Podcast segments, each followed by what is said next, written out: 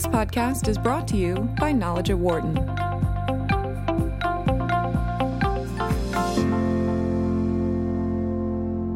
I'm Steve Guglielmi, Editorial Director for Knowledge at Wharton. When we listen to someone trying to persuade us about something, we may think that we are reacting to their message or what they're saying. But according to Wharton marketing professor Jonah Berger, the way they are speaking plays a big role in whether or not we are persuaded. He has recently co authored a paper on the topic titled How the Voice Persuades, and he's joining us today to talk about it. Uh, thanks very much for joining us, Jonah. Thanks for having me. And what was the inspiration for this research? You know, almost everyone has someone they want to persuade.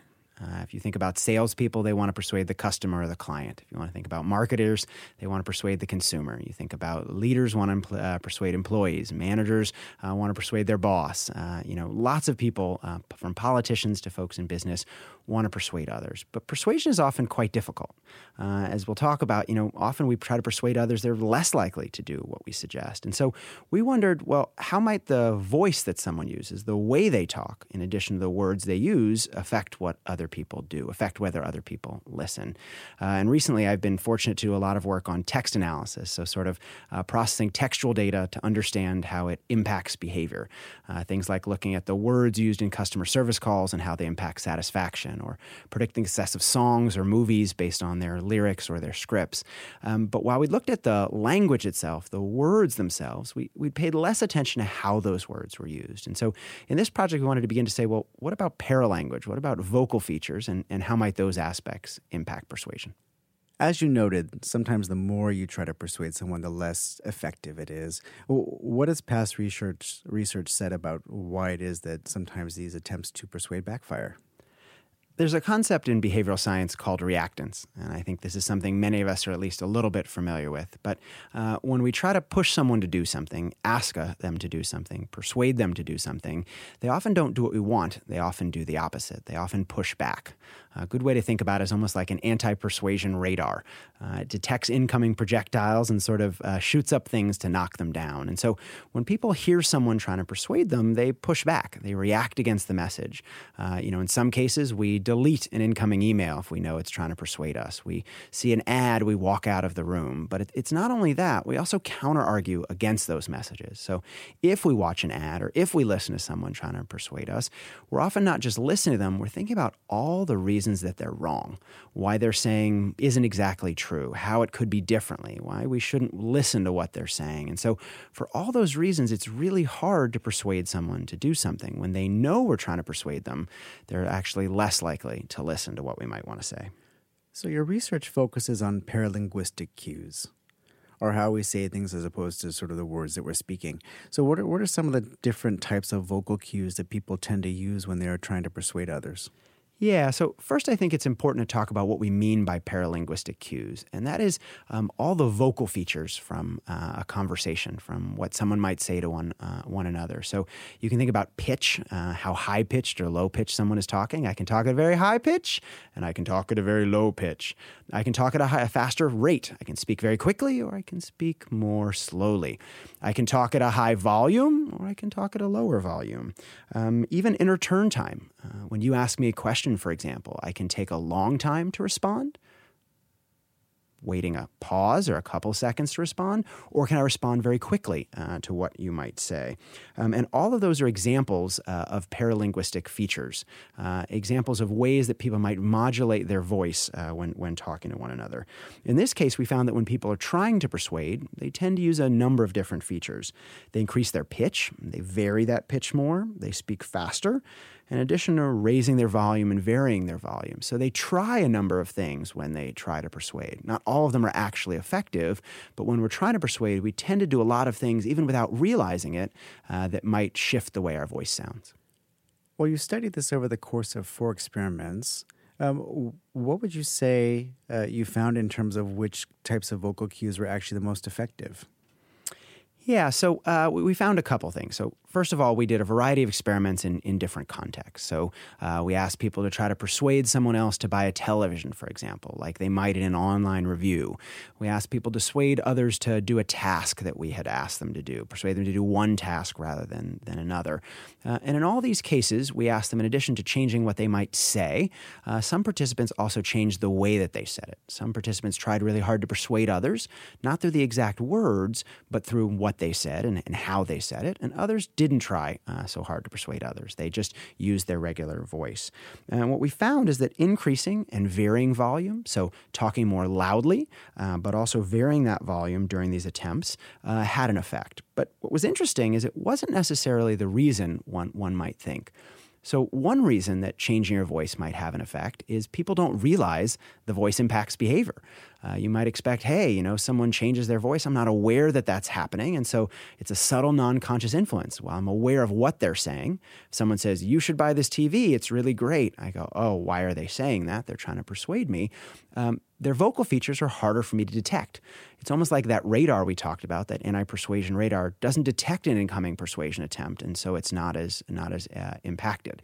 Uh, but it's actually not that. People detected that someone else was trying to persuade them when we when we persuade through our voice, um, not just what we say, but even using vocal features. Someone can tell that we're trying to do it. So it wasn't just that it went undetected, but what happened is it made the communicators seem more confident. When people were trying to persuade others, they modulated their voice by changing the volume and changing the variation in their volume in a way that made them sound more confident. And because they seemed more confident in what they were saying, that confidence led to, led to greater persuasion. And so it's not so much that people don't realize that we're trying to persuade them, it's they might realize it, but we sound more confident in some cases when we're trying to persuade, when we use the right vocal features. And because we sound more, more confident, we're more impactful. You noted that this research applies to lots of different types of arenas. Um, and for example, I mean, politics would be another one.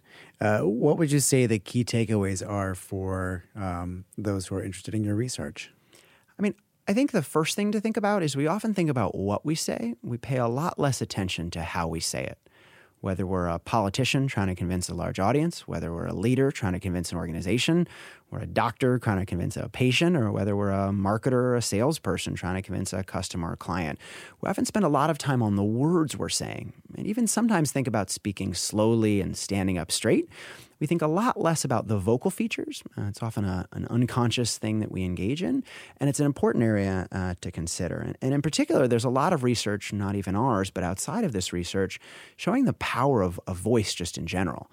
I think in today's day and age, you know, we're so used to shooting off an email or texting someone or doing something else because it's easier. Uh, we don't want to take the time and, uh, you know, set up a phone call. Worried if, oh, you know, what are they going to say and how are we going to react? And so, uh, in these more asynchronous methods, written communication, we have more time to construct and refine what to say. And so, we think we can pitch things better uh, that way.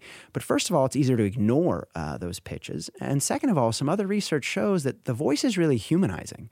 It really brings out the people uh, behind what is being said, um, and in a wide variety of domains can have a bigger impact. And so there's really a power of voice that we often don't think very much about. And so while in some cases it's more effortful to call someone, to get together in person, to actually use our voice beyond just the words we say, we should think more about communication modalities when we're communicating and think about which ones are going to be most effective for the impact that we're trying to have.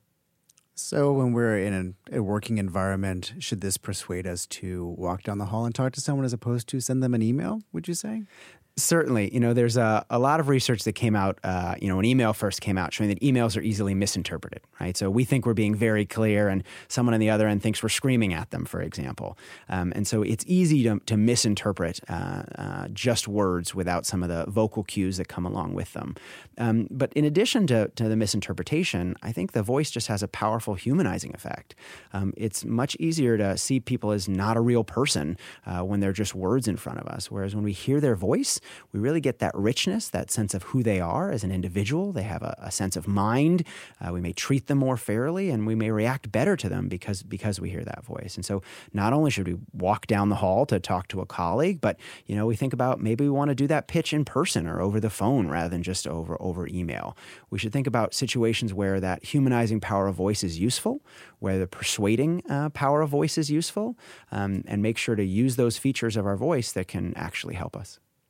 You sound super persuasive.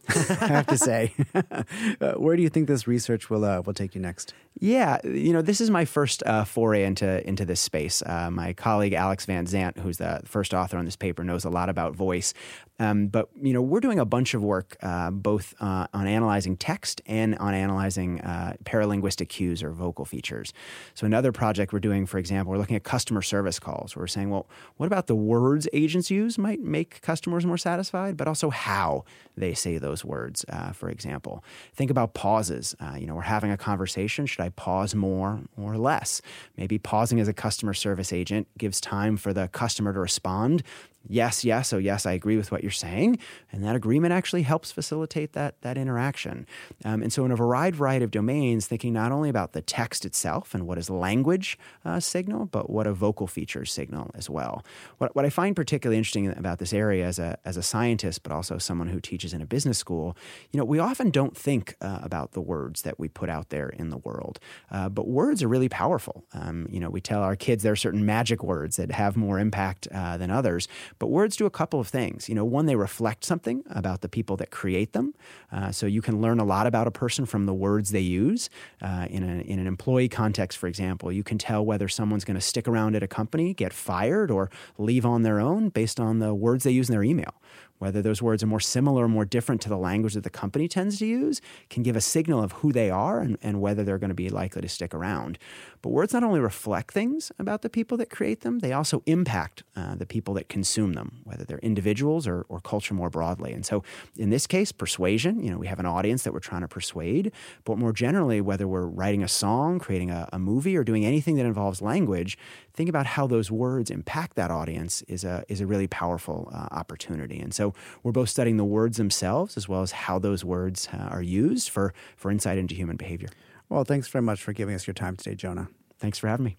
If you'd like to learn more about Jonah Berger's research or hear other podcasts like this one, uh, visit knowledge.wharton.upenn.edu. You can also find us on your favorite podcast app. And if you can, uh, please leave us a review. It really does help others to find our content. Thank you. For more insight from Knowledge at Wharton, please visit knowledge.wharton.upenn.edu.